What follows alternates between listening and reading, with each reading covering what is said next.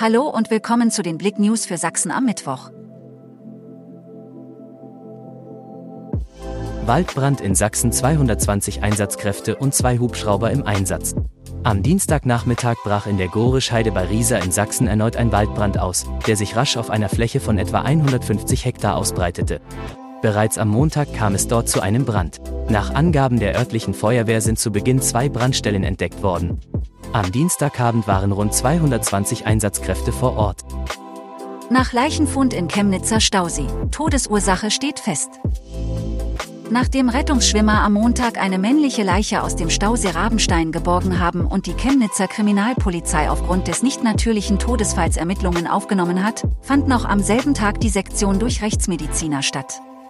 Auch wenn weitere Untersuchungsergebnisse noch ausstehen, kann von einer suizidalen Handlung des 59-jährigen Mannes ausgegangen werden. Familie Pham Nguyen aus Chemnitz plant Neuanfang woanders. Die vietnamesische Familie Pham Nguyen aus Chemnitz möchte die Stadt verlassen und nach Berlin ziehen. Einen entsprechenden Antrag unterstützt die Stadt Chemnitz. Begründet hat die Familie den Umzugswunsch mit einer besseren beruflichen Perspektive. So haben Herr Pham und seine Lebensgefährtin Frau Nguyen ein gutes Arbeitsangebot aus Berlin sowie eine Wohnung dort angeboten bekommen. Zu Leipzig. Jörg Graser inflümmt jetzt auf Instagram und YouTube. Der beliebte Tierpfleger Jörg Gräser aus dem Leipziger Zoo hat jetzt einen eigenen Instagram- und YouTube-Account.